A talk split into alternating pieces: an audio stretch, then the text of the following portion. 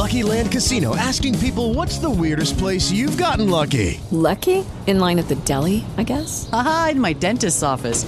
More than once, actually. Do I have to say? Yes, you do. In the car before my kids' PTA meeting. Really? Yes. Excuse me, what's the weirdest place you've gotten lucky? I never win and tell. Well, there you have it. You can get lucky anywhere playing at LuckyLandSlots.com. Play for free right now. Are you feeling lucky? No purchase necessary. Void where prohibited by law. 18 plus. Terms and conditions apply. See website for details. Hey guys, welcome to the Liz Wheeler Show. I'm Liz Wheeler. I know I left you with a tremendous cliffhanger after yesterday's show, and I'm not gonna lie to you, it was intentional. I was actually going to talk about at the end of that show, but that show ran a little bit long. So when I said I had a little back and forth on Twitter with Elon Musk, and I wanted to break that down, because I actually think Elon is an incredibly smart person. I'm very supportive of him running Twitter. I already like what he's doing. Twitter is way more fun already since Elon Musk took over less than a week ago. But I do think he's making a mistake on this particular issue that he and I were discussing on Twitter. So I want to break down why I think he's making a mistake and why I think the that these kind of conversations are extremely valuable because he does seem to listen. He is interacting with a lot of people. So we're going to talk about uh, that today. I also want to talk about a report from the Intercept. This is, I mean, there's there's no other way to describe this report than a bombshell report. It's it's probably a 10,000 word report and it proves that big tech directly colluded with the federal government to censor us, to censor so-called misinformation and disinformation, and that this didn't just happen in the past.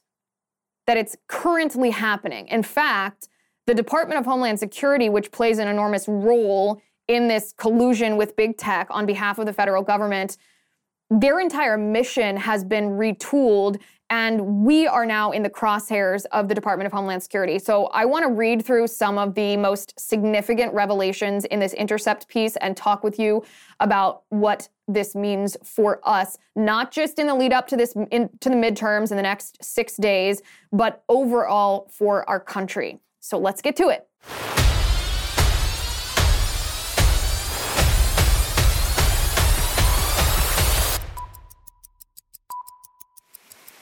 Okay, guys, let me talk to you quickly about Genucel. If you want your skin to look years younger, Genucel skincare products is the way to go. Awesome products. That, my friends, is a testimonial from April, who lives in Rockport, Illinois. And yes, ladies and gentlemen, it is that easy to look years younger with Genucel skincare. Celebrate the holidays early with Genucel's most popular package. I got you a great deal. Are you ready for this? 70% off if you go to genucel.com right now. Treat yourself to the only skincare products that you'll ever need. Finally, Genucel is so confident that you'll love your look that every Genucel order has a 120 day, how many months is that? Three, six, that's four months money back guarantee. For a limited time, every most popular package includes Genucel's hyaluronic acid correcting serum for free. Genucel has delighted happy customers for years by treating tens of millions of everyday skin problems like wrinkles, dark spots, dry skin, sagging jawline, facial redness, even those annoying bags and puffiness for men and women just like you. And with their immediate effects product, Genucel guarantees results in as little as 12 hours or you get your money back. Order at genucel.com slash Liz. By the way, you have to use my URL if you want the really good deal. Your most popular package also includes a complimentary gift set plus free express shipping. Genucel.com slash Liz. Genucel.com slash Liz. With Lucky Land slots, you can get lucky just about anywhere. Dearly beloved, we are gathered here today to. Has anyone seen the bride and groom? Sorry, sorry, we're here. We were getting lucky in the limo and we lost track of time. No, Lucky Land Casino, with cash prizes that add up quicker than a guest registry. In that case, I pronounce you lucky. Play for free at LuckyLandSlots.com. Daily bonuses are waiting. No purchase necessary. Void where prohibited by law. 18 plus. Terms and conditions apply. See website for details. Okay, before we dive into my back and forth with Elon Musk, I know I've gotten into the habit of adding addendums to the show that are that are tack on information or a continuation of the discussion that we had the previous day on the previous show, but I couldn't pass this one up. There's additional information about the Paul Pelosi attacker. You ready for this? The Paul Pelosi attacker is an illegal alien. Would you look at that? an illegal alien. So here we have the mainstream media telling us that this was a radical or an extremist right wing, ultra mega individual domestic terrorist inspired by Trump incited to insurrection when really it's a nudist, hippie, drug addict with severe mental illness, psychosis probably, who used to be progressive and is also an illegal alien. You literally can't make this up. The, he, he's from Canada, by the way, which somehow, I don't know why, makes it even funnier. Not that it's funny that he attacked Paul Pelosi. It's not, that part of it is not funny. It is funny to see the mainstream media narrative being completely decimated because they so desperately want this to be an ultra mega domestic extremist when it's not. This is a, a drug addled, mentally deranged psychopath who is also an illegal alien. So maybe we should secure our borders. You know, this definitely doesn't sound like a right wing hate crime big LOL to the illegal alien part, but that's the addendum for the Paul Pelosi show. I'm interested in your guys' opinions on the Paul Pelosi attack. What what what do you think happened? There's so many questions that need to be answered. Why do you think there's no surveillance footage? Do you think that there was association between Paul Pelosi and this person? Um, let me know what you think. Let me know on Twitter. Let me know on Facebook. Let me know on Instagram. Let me know on locals, on Rumble, wherever you are. I want to hear your opinion on this. Okay, so the Elon Musk back and forth that I had. I want to first show Elon Musk's tweet. This is what he tweeted.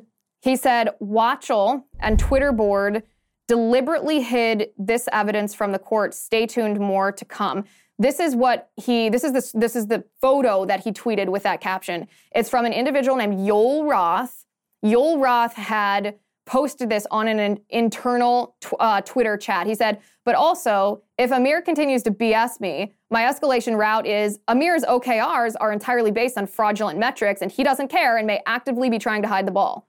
That's the first chat. And then the second post from Yoel Roth says, literally doing what Elon is accusing us of doing. So let's back up for a second. After Elon made his original announcement that he wanted to acquire Twitter, we thought, okay, great, this is exciting. Then Elon Musk asked for data from Twitter about what percentage of their daily, their active daily users were authentic people versus what percentage of their quote unquote active daily users were bots, not authentic people. This is really important in the valuation of the company. It's really important in the amount of money that advertisers are charged when they pay for ads to know is your ad being shown to a bot, just a computer, or is your ad being shown to a real person who could actually take action and purchase your product? Elon Musk suspected that the 5% number that Twitter had given publicly, they said only 5% of our active daily users are bots. He suspected that that was a lie. Anybody who uses Twitter, it's pretty obvious that that's a lie. A higher percentage of active daily users are obviously bots. So that was the basis for Elon Musk threatening to um, withdraw from the Twitter deal. He said, Well, you're not giving me this information, so I might be buying a product that is actually half fake. I might be paying uh, paying money for bots. Twitter refused to give this information, and Elon Musk said that they were hiding it from him. So that's the basis of this tweet: is that the Twitter board deliberately hid this evidence from the court. He ended up in a lawsuit with Twitter, remember, um, and he ultimately decided to purchase Twitter anyway on on the term on his original terms. But this is this this internal messaging from Yoel Roth was Elon Musk's evidence that Twitter actually was deliberately using fraudulent data and hiding from him the authentic percentage of active daily users. So, my response to this tweet is I immediately recognized the name, Yoel Roth. That's a name that I've seen before. That's a name that I've talked about before on this show and for years prior to this because Yoel Roth is a nasty individual. And that's what I told Elon. I said, this isn't surprising Yoel Roth is a nasty individual. He should have been the first person fired.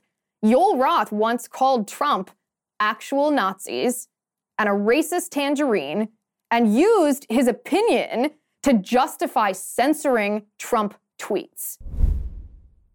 I thought Elon should know.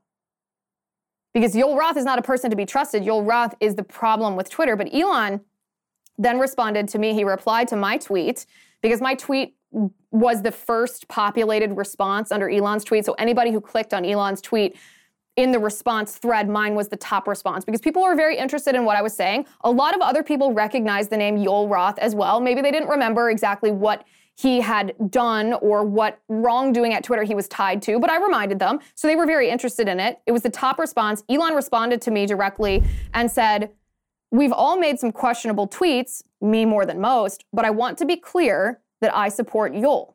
My sense is that he has high integrity and we are all entitled to our political beliefs. And I'm not going to lie to you, I was surprised that Elon responded in this way. It's fun that Elon Musk responded to me, right? Like when I saw on my phone, I got push notification that he responded. I thought, oh my gosh, that's fun. What did he have to say? And when I saw this, I was surprised because the reason that Elon Musk bought Twitter is essentially because the Babylon Bee was banned. They were permanently suspended because they made a joke about Rachel Levine, formerly Richard Levine, winning their Man of the Year award. So obviously ridiculing the idea that a man who had lived his life as a man for 50 years and then transitioned and identifies as a woman could win a Woman of the Year award, which he did. So the Babylon Bee, because they're parody, right? They're they're satire. They said that uh, Rachel Levine, they awarded Rachel Levine Man of the Year award, and they were suspended for this. Elon was so incensed over this that he was like, okay, this is it, right? This tips the scales. This is the straw that broke the camel's back. This censorship is outrageous. And that kind of set into motion this whole acquisition of Twitter because Elon realized that not only was objective truth being censored, that the leftists at Twitter were deliberately targeting conservatives.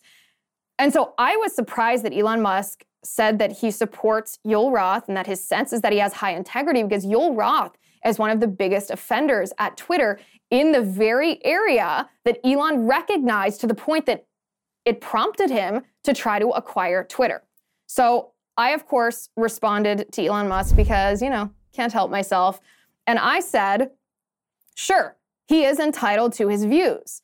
But when he tweets that half the country are racists and brags on LinkedIn that he's in charge of the terms of service that gets conservatives flagged and banned, that doesn't seem like a neutral forum. Anyway, glad you're in charge now. Unban the Babylon Bee when you can, because does anyone else think it's nuts that the Babylon Bee has yet to be let out of Twitter jail? What was this like Friday, Thursday? It was Thursday night, right? That Elon Musk acquired Twitter and the Babylon Bee still hasn't been restored. So unban the Babylon Bee, Elon, if you possibly can. Okay, so the bigger point that I wanted to make here was about exactly what Yoel Roth has done. We're going to talk about that in just a second. But first, I want to talk to you about Field of Greens. Back in the day, the good old days, if you will, people grew what they ate. Fresh vegetables and fruits were the core of their diet. But as Americans have become busier, now, for convenience sake, we eat pre made, processed, fast food, the easy stuff, right? But it's not healthy. It's definitely not the six cups of veggies and fruits a day that you are recommended to be eating. So let me tell you about Field of Greens, which is a solution to this problem. Field of Greens is packed with a full spectrum of essential vegetables and fruits, plus science backed herbs and prebiotics. This is what we need to stay healthy when we don't have time to be growing everything that we eat. Field of Greens works fast. You'll have more energy, you'll look and feel healthier, and it can even help you lose weight. Next time you're at the doctor and they compare your old lab work to your new lab work, I bet the doc will tell you, listen, you crushed it. Join me and take Field of Greens. And to get you started, I got you 15% off your first order. And that's not all. I got you another 10% off when you subscribe for recurring orders. Visit fieldofgreens.com and use my promo code Liz. That's fieldofgreens.com, promo code Liz. Fieldofgreens.com, promo code Liz. So Yoel Roth, let's talk about him for just a second here because Yoel Roth is not just a liberal. He's not just a leftist who didn't like Trump. He was responsible for helping craft and then enforce terms of service, which originally, remember the first thing that Twitter did to censor President Trump? The first thing they did was not kick him off the platform. The first thing they did was add the little addendum underneath his tweets that labeled it as false or misleading information and that disallowed people from retweeting it. That was the first penalty box that they put Trump in. And Yoel Roth on Twitter or on LinkedIn stated that his job that that was his job to not only create those terms of service but to enforce it. He publicly took responsibility in a proud way. He was proud of this. He was bragging about this. He publicly took responsibility for doing this, which shows me that it's not just a matter of okay, he's liberal. Who cares what his political views are if he's doing his job? In fact, there's a conservative by the name of Ian Michael Ian Miles Cheong who tweeted that he agreed with Elon Musk's take on Yoel Roth. This is what Ian Miles said. He said, "This is the right attitude to take. If he's good at his job and he doesn't let politics in, it doesn't let politics get in the way of it. He should by all means keep it." And actually, I don't disagree with Ian Miles. Yeah, that's true. If if if he's good at his job and he doesn't let politics get in the way of it, then sure, who cares about his politics, right? Like he's just an employee, he should do his job. The problem is, this is what I responded to Ian Miles. I said, well, he says on LinkedIn that his job is determining the terms of service that were related to censoring Trump tweets about election integrity and voter fraud. Isn't this literally the problem with Twitter? Creating and enforcing terms that deliberately target conservatives. If that is his job, then he should lose it. Yoel Roth is actually a perfect example of the problem at Twitter. When Twitter became this censorship apparatus, it was because people in power at Twitter, and Yoel Roth is one of them, used their political beliefs as justification to stifle and censor conservative viewpoints. It was all one way. It was all these liberal employees that were creating terms of service and stifling and censoring conservatives. It was never conservative employees at Twitter who were stifling liberals or liberal employees at Twitter who were stifling liberals. It was always censorship aimed just at conservatives. This is actually the textbook problem at Twitter. This is if, if you had to distill the problem at Twitter, the censorship problem, into just a brief description, then Yoel Roth is a perfect description of that. So this is why it was such a head scratcher to me when Elon Musk tweeted that he thinks he, it's his sense that Yoel Roth is a person of high integrity and he supports Yoel Roth. Because I thought, listen, in November of 2016, this is what Yoel Roth tweeted. Quote, I'm just saying, we fly over those states that voted for a racist tangerine for a reason. Okay, so this means that he didn't just think that Trump was a bad person or he didn't just oppose Trump, which he's allowed to do. He's dismissing middle America, which means he's dismissing all the people that voted for Trump. He's dismissing us. He's dismissing half the country, saying that they're not even worth interacting with. Does this sound like someone who could be an objective arbiter of a neutral public digital public forum? Well, no, of course not. In January of 2017, Yoel Roth tweeted, Yes, the person in the pink hat is clearly a bigger threat to your brand of feminism than actual Nazis in the White House and I know we're all a little desensitized to this, this baseless, false, heinous insult that is levied against us all the time by the left, calling us actual Nazis. We know that this is this is the left's height of ex- escalation. This is their their highest level of evil that they can accuse us of, and they overuse this. They've they've watered this down. They've demeaned this this what actual Nazis really means. But it also shows you from a moral standpoint, if you believe that someone is an actual Nazi, then almost any action that you take against them would be morally justified. And this, this is the problem, aside from it being untrue and heinous, when the left labels us as Nazis because we're conservative, it also shows us that they are willing to do anything to stop us because they feel morally justified because they are viewing us the way that history views Adolf Hitler. It's actually their way of dehumanizing us. This is what this is the part that Yoel Roth played at Twitter. This was his viewpoint, and he created terms of service and then enforced them against people who he viewed to be actual Nazis. This is the foundation of the censorship apparatus at Twitter. And the reason that I'm talking about this, the reason that I went back and forth with Elon Musk and contradicted him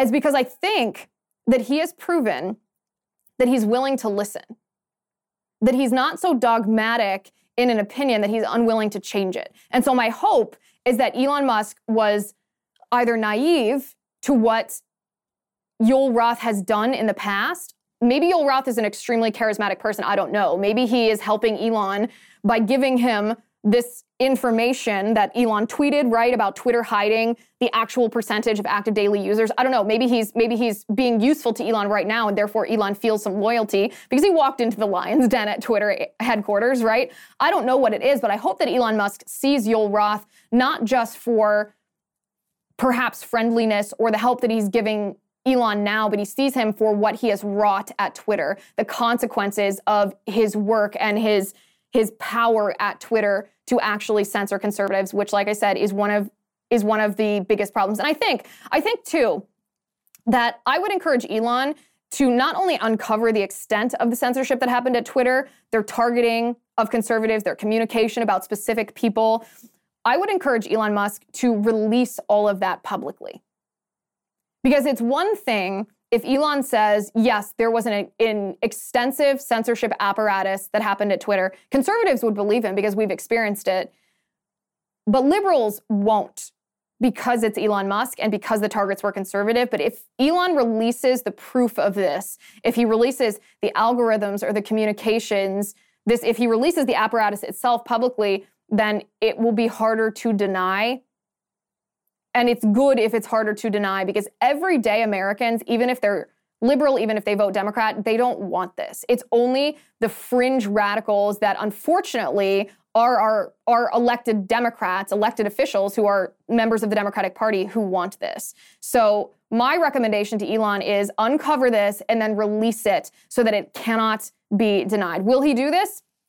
I don't know. I don't know. I would say never underestimate the tremendous power that Elon, or the tremendous pressure that Elon will be under to kowtow to this censorship apparatus. It's vast, it's powerful, it will crush you, and he is now their primary target.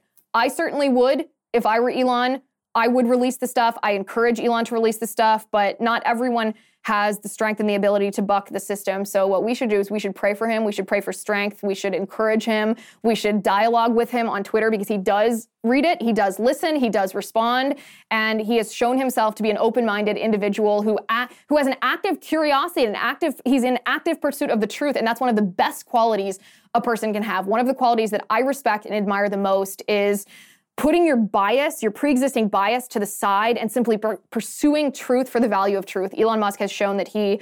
Um, he has embraced that quality. So hopefully, hopefully he will uncover the censorship apparatus and release it. So I want to contradict myself here for, for a second and and say that one thing that I said is not entirely true. And we learned yesterday that it was not entirely true. And we're going to talk about that in just a second. But first, I want to talk to you about Nutrafol. I like Nutrafol because it's both natural and it works, which is the best combination. Now, maybe you are suffering from hair loss. Maybe you are a balding man watching this show, and there's no shame in that. There is, however, a holistic solution for men that promotes both healthier hair and whole body wellness without drugs or prescriptions. It's called Nutrafol. Nutrafol is clinically shown to improve hair growth, thickness, and visible scalp coverage without compromise. And guys, when I say without compromise, I mean a lot of these type of hair growth supplements will negatively impact your sex drive. Not so with Nutrafol. Nutrafol is comprised of 21 potent natural ingredients that actually support sex drive, support better sleep, and less stress too. In a clinical study, men showed progressive improvement in hair growth and thickness after three and six months. So you can grow thicker, healthier hair, and simultaneously, you can support our show. It's a win-win by going to Nutrafol.com and entering promo code Liz and if you use my promo code, you will save $15 off your first month's subscription. This is their best offer. It's only available to US customers for a limited time. Plus, you'll get free shipping on every order. Get $15 off at Nutrafol.com. It's spelled N-U-T-R-A-F-O-L.com, promo code Liz. Nutrafol.com, promo code Liz. Okay, so I want to contradict myself when I said that the primary problem that's happening at Twitter, the, the underpinning of the censorship apparatus is far leftists like Yoel Roth, who have not just extreme bias against conservatives, but have so demonized and vilified and dehumanized us that they, they feel justified doing almost anything to stop us. And I said, that's the problem at Twitter. That's where the censorship is coming from. And that's true, but that's not the whole story. And we learned this yesterday when The Intercept published just an outstanding report that proved that big tech apparatuses, whether this is Facebook, whether it's Instagram, whether it's Twitter, whether it's Discord, these big tech platforms are actively colluding with the federal government to pick and choose which people to censor and which narratives to stifle. In fact, this report was written by Ken Klippenstein and Lee Fang. If you haven't read it in its entirety, I will post the link on locals. I highly recommend that you read this entire report. It's probably about 10,000 words. I didn't count, but it's, it's quite an extensive one. And I want to read some of the most pertinent parts that show us what we're up against. But this makes the problem at Twitter twofold. This makes it not just radical leftists who want us silenced by any means having the power to create terms of service and then enforcing those terms of service against us to censor us and cancel us and ban us. This adds another dimension to the censorship apparatus that government is actively directing big tech who to censor. Now, big tech has the choice whether they allow this to happen, but big tech has chosen to allow this to happen. In fact, in this report, it is detailed that Facebook specifically built an entire web page, a web portal, where government officials have a direct line of communication to big tech to request specific posts by specific people be censored or taken down by these tech platforms. That website, as of the publication of this article, of this report by The Intercept, that portal is still active. In order to submit a report, it can't, it can't be me, it can't be you, it has to be someone with a government issued email address. But this means that big tech is acting as an agent of the state, censoring free speech where government is not allowed to do that directly. That is wildly illegal. Wildly illegal. So, what is Elon up against? Not just an internal apparatus of censorship at Twitter, but also the Department of Homeland Security. The Department of Homeland Security was created in 2002 after 9 11 as an agency of the federal government with a mandate to fight terrorism abroad. They were essentially the agency that waged the war on terror. But according to The Intercept, now that the war on terror has, I guess, more or less ended, I kind of hashtag I roll that because we know that Biden's withdrawal from Afghanistan is going to allow radical Islamist terrorists in the Middle East to find safe haven and probably plot jihad attacks against us again, whatever. The Department of Homeland Security is no longer involved in that to the extent that they were, and internal documents from the Department of Homeland Security shows that they have retooled their mission from looking for threats to our homeland security abroad to looking for threats to our homeland security here at home domestically. So I want to read a little bit of this article with you and discuss the ramifications. So it starts by saying the Department of Homeland Security is quietly broadening its efforts to curb speech it considers dangerous, an investigation by The Intercept has found. Years of internal DHS memos, emails, and documents obtained via leaks and an ongoing lawsuit, as well as public documents, illustrate an expansive effort by the agency to influence tech platforms. The work, much of which remains unknown to the American public, came into clearer view earlier this year when DHS announced a new disinformation governance board. You guys remember that, right? With Scary Poppins at the head. Fortunately, we put a stop to that.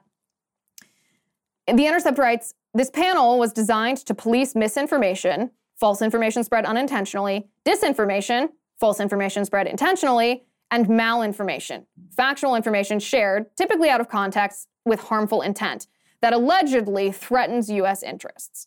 While the board was widely ridiculed, immediately scaled back, and then shut down within a few months, other initiatives are underway as DHS pivots to monitoring social media now that its original mandate, the war on terror, has been wound down. Behind closed doors and through pressure on private platforms, the US government has used its power to try to shape online discourse. According to meeting minutes and other records appended to a lawsuit filed by Missouri Attorney General Eric Schmitt, a Republican who is also running for Senate, discussions have ranged from the scale and scope of government intervention in online discourse to the mechanics of streamlining takedown requests for false or intentionally misleading information. So let's pause right there for a second. This is the big picture of what the Department of Homeland Security is doing. They've shifted from the war on terror abroad to labeling us as terrorists domestically and focusing their censorship apparatus on us. This is disturbing. This is deeply disturbing. This is the level of censorship that you would expect from a communist regime. This is the level of censorship that we see the Chinese Communist Party imposing on their people, where they control what you're allowed to post online. They have endowed themselves as the sole arbiter of truth, and dissent is actually prohibited. And if you dissent, you are labeled as an enemy of the state. I'd be very interested in someone showing me the difference between how the Chinese Communist Party has clamped down on speech, their closed society, how that differs from what the Department of Homeland Security is attempting to do to us here. The Intercept goes on that, and says in a March meeting, Laura Dehmlow, an FBI official, warned that the threat of su- the threat of subversive information on social media could undermine support for the US government. But what does she mean by that? Right? Like support for the US government, as in you want to overthrow the entirety of the government itself, the institution of our government, because the people in our country that want to do that are the Marxists. And I don't see Department of Homeland Security cracking down on any Marxist content. But if you're talking about the administration, which is in charge of the government, it's not a problem if information makes us less likely to support the Biden administration or the Biden administration policies.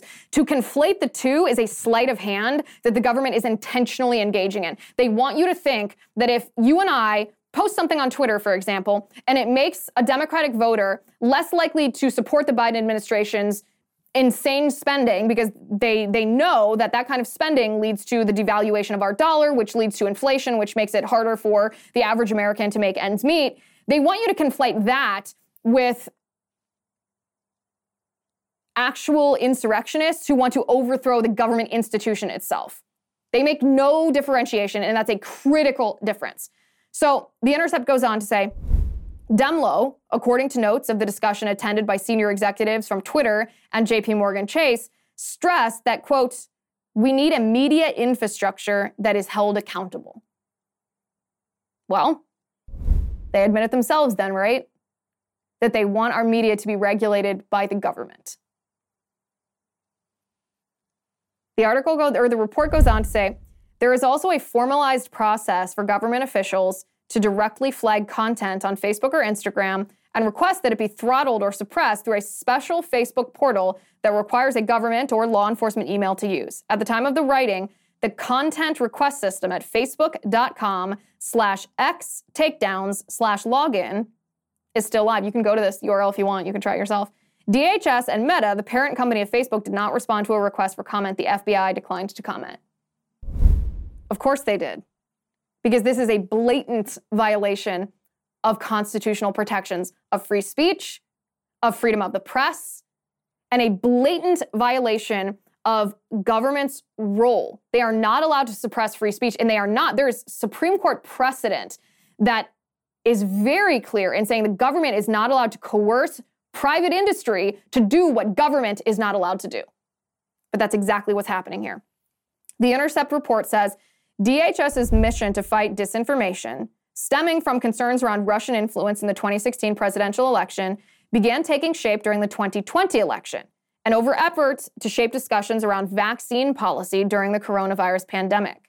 Documents collected by The Intercept from a variety of sources, including current officials and publicly available reports, reveal the evolution of more active measures by DHS. According to a draft copy of DHS's quadrennial Homeland Security Review, DHS's capstone report outlining the department's strategy and priorities in the coming years, the department plans to target quote unquote inaccurate information on a wide variety of topics, including, quote, the origins of the COVID 19 pandemic and the efficacy of the COVID 19 vaccines, racial justice, U.S. withdrawal from Afghanistan, and the nature of U.S. support to Ukraine, end quote. Think about that for a second. That list of topics. The Department of Homeland Security wrote into their review, which is their blueprint for how they're going to behave, what they're going to target over the next couple years, that their pri- one of their primary missions is to try to crack down on anybody who questions whether COVID 19 was leaked from the Wuhan Institute of Virology, to crack down on anyone who's skeptical that the mRNA vaccine doesn't work since It doesn't stop you from contracting the virus, it doesn't stop you from transmitting the virus.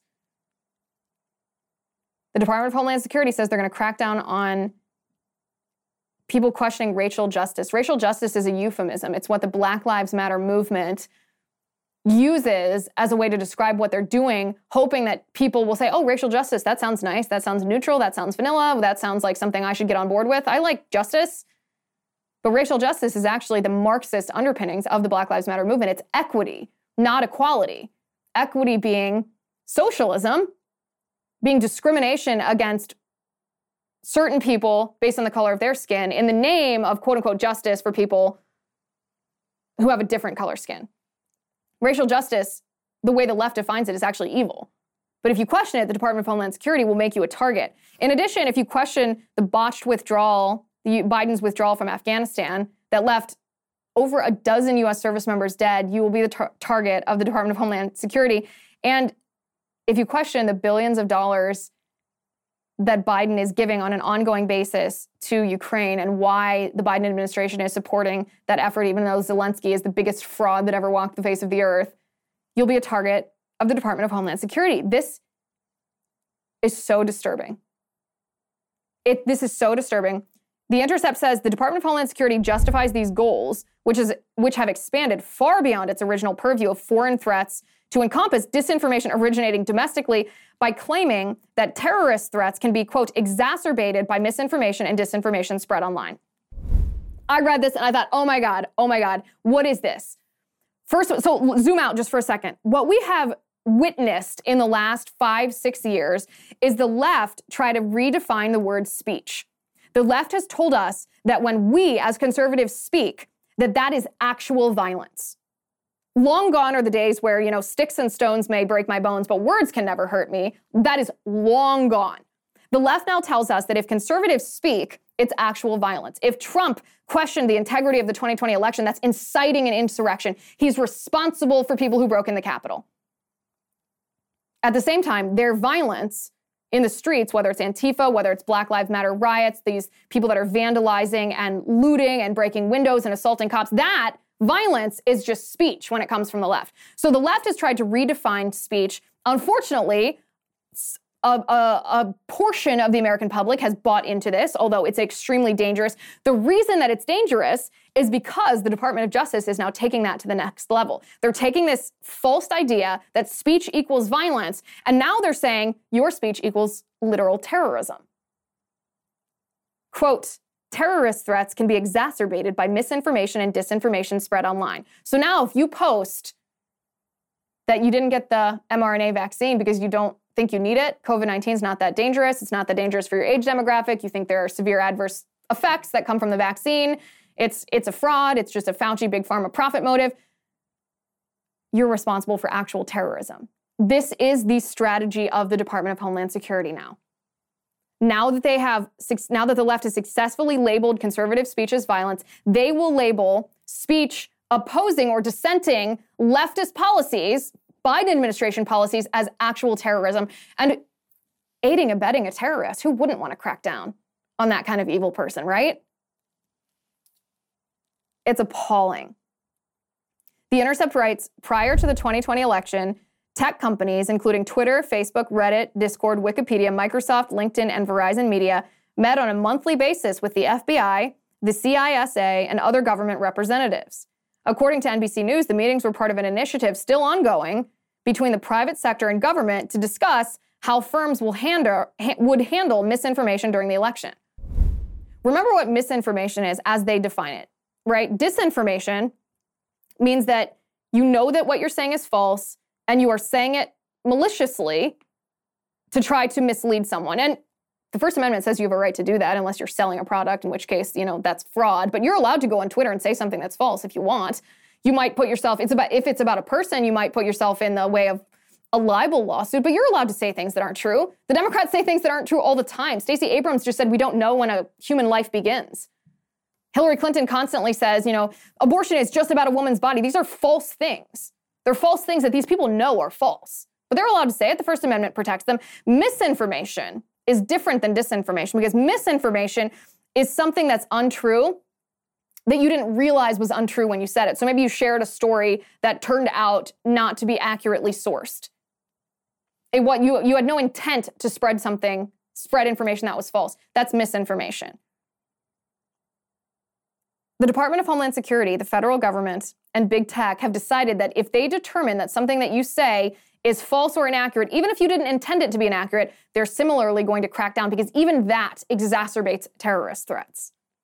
So think about what we say about the political policies that we support, that the conservative movement, the Republican Party supports. Think about the things that we say that the left believes to be false. They're not false, what we say, when we say lowering taxes helps the economy and helps create jobs. The left thinks that's false. Even though we have the empirical evidence on our side, we know it's true. The left believes that it's false. But if the left are also the arbiters of truth, if they are the enforcers of the censorship apparatus, anything that they think is false, they're going to label as misinformation or disinformation, but misinformation and crack down on it because you're aiding and abetting terrorists. The Intercept writes The stepped up counter disinformation effort began in 2018 following high profile hacking incidents of U.S. firms. When Congress passed and President Donald Trump signed the Cybersecurity and Infrastructure Security Agency Act, forming a new wing of DHS devoted to protecting critical national infrastructure. An August 2022 report by the DHS Office of Inspector General sketches the rapidly accelerating move toward policing disinformation. From the outset, the CISA boasted of an evolved mission to monitor social media discussions while routing disinformation concerns to private sector platforms. In 2018, then DHS Secretary Kirstjen Nielsen created the Countering Foreign Influence Task Force to respond to election disinformation. The task force, which included members of CISA as well as its Office of Intelligence and Analysis, generated threat intelligence about the election and notified social media platforms and law enforcement. At the same time, DHS began notifying social media companies and voting related about voting related disinformation appearing on social platforms. Just wait. Under President Joe Biden, the shifting focus on disinformation has continued. In January 2021, CISA replaced the Countering Foreign Intelligence Task Force with a misinformation, disinformation, and malinformation team, which was created, quote, to promote more flexibility to focus on general MDM. By now, the scope of the effort had expanded beyond disinformation produced by foreign governments to include domestic versions. The MDM team, according to one CISA official quoted in the IG report, counters all types of disinformation to be responsive to current events. So, what does this mean?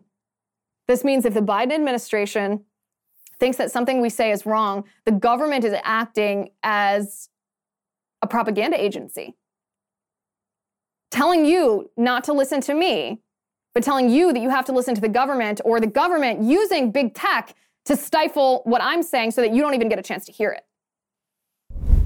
The Intercept writes Jen Easterly, Biden's appointed director of CISA, swiftly made it clear that she would continue to shift resources in the agency to combat the spread of dangerous forms of information on social media. Quote, one could argue we're in the business of critical infrastructure, and the most critical infrastructure is our cognitive infrastructure. So, building that resilience to misinformation and disinformation, I think, is incredibly important. So, that's what stage two of this redefinition when the left said, okay, your speech is violence. DHS says your speech actually aids and abets terrorism. Now they're redefining critical infrastructure, which we used to understand as like water supply, food supply, roads, critical infrastructure, infrastructure that we need for our economy to keep moving. They're redefining critical infrastructure to include cognitive infrastructure. That's a, a, a weird euphemistic way of saying what you think is critical infrastructure. But if they define it as critical infrastructure, then they feel that they have a right to quote unquote protect it, meaning they want to insulate your thoughts and your mind from any information that I might present that dissents from the Biden administration's narrative.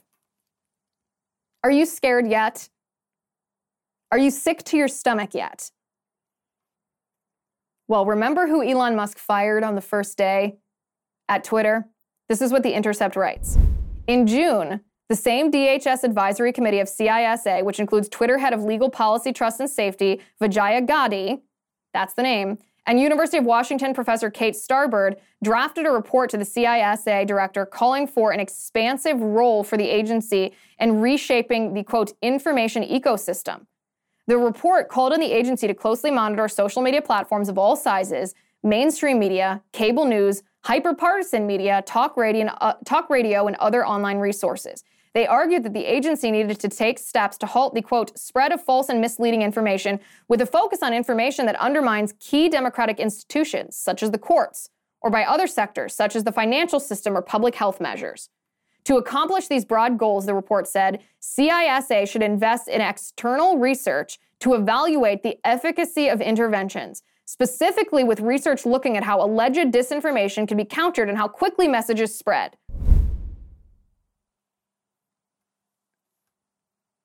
So, what's happening at Twitter? Yoel Roth is a huge part of the problem.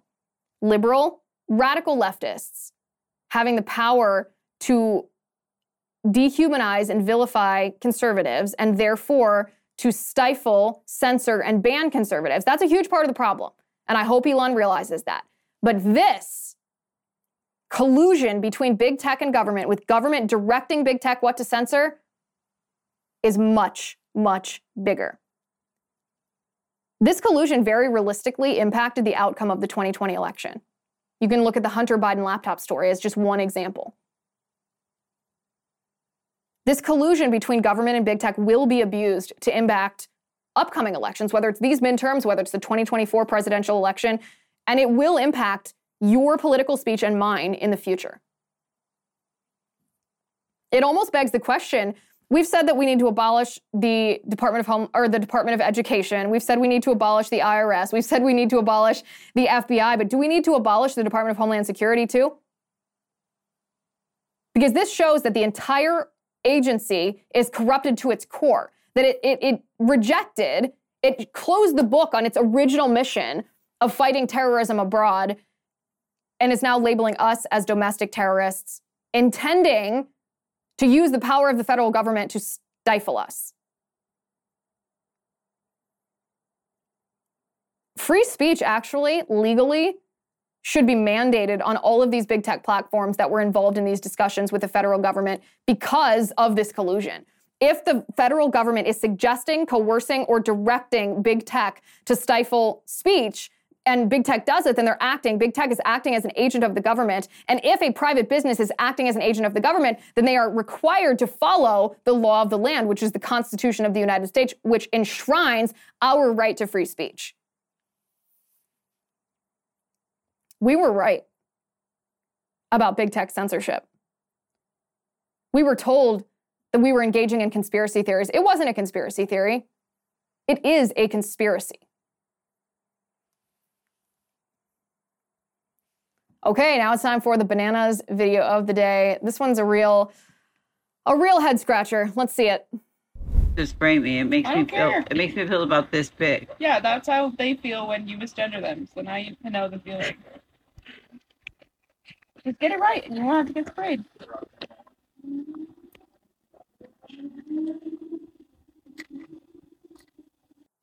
Yeah, so here's what's going on. She is misgendering our partners, like my partner, my spouse, and then my sister's partner as well. Um, yeah, and she's known them for years and years. So uh, we tried telling her nicely, and now we're balance training. balance training. Okay, so let's look at exactly what's going on here. So, what's going on here is this individual is using a spray bottle to spray her mother with water if her mother misgenders transgender people. This is this is what cat owners do to their cats to train their cats to stay off the furniture. You take a spray bottle and you spray the cat, and it's okay to do that to a cat because a cat is an animal. But what these what these people are doing, these these radical LGBTQ activists are doing, is treating their mother the way we treat animals.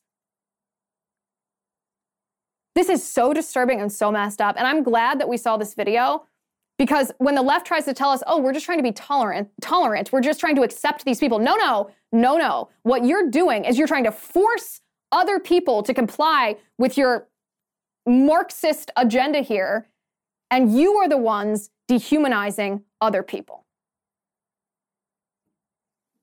Something to behold. All right, over on locals, I'm going to talk about why conservatives are so afraid to say that affirmative action is racist. You want to join over there for that because a lot of conservatives are afraid to say that affirmative action is racist, and they shouldn't be. They shouldn't be afraid to say it. You can go to lizwheelershow.com slash locals. This will be free for everyone to watch. lizwheelershow.com slash locals. Thank you for watching today. Thank you for listening. I'm Liz Wheeler. This is The Liz Wheeler Show.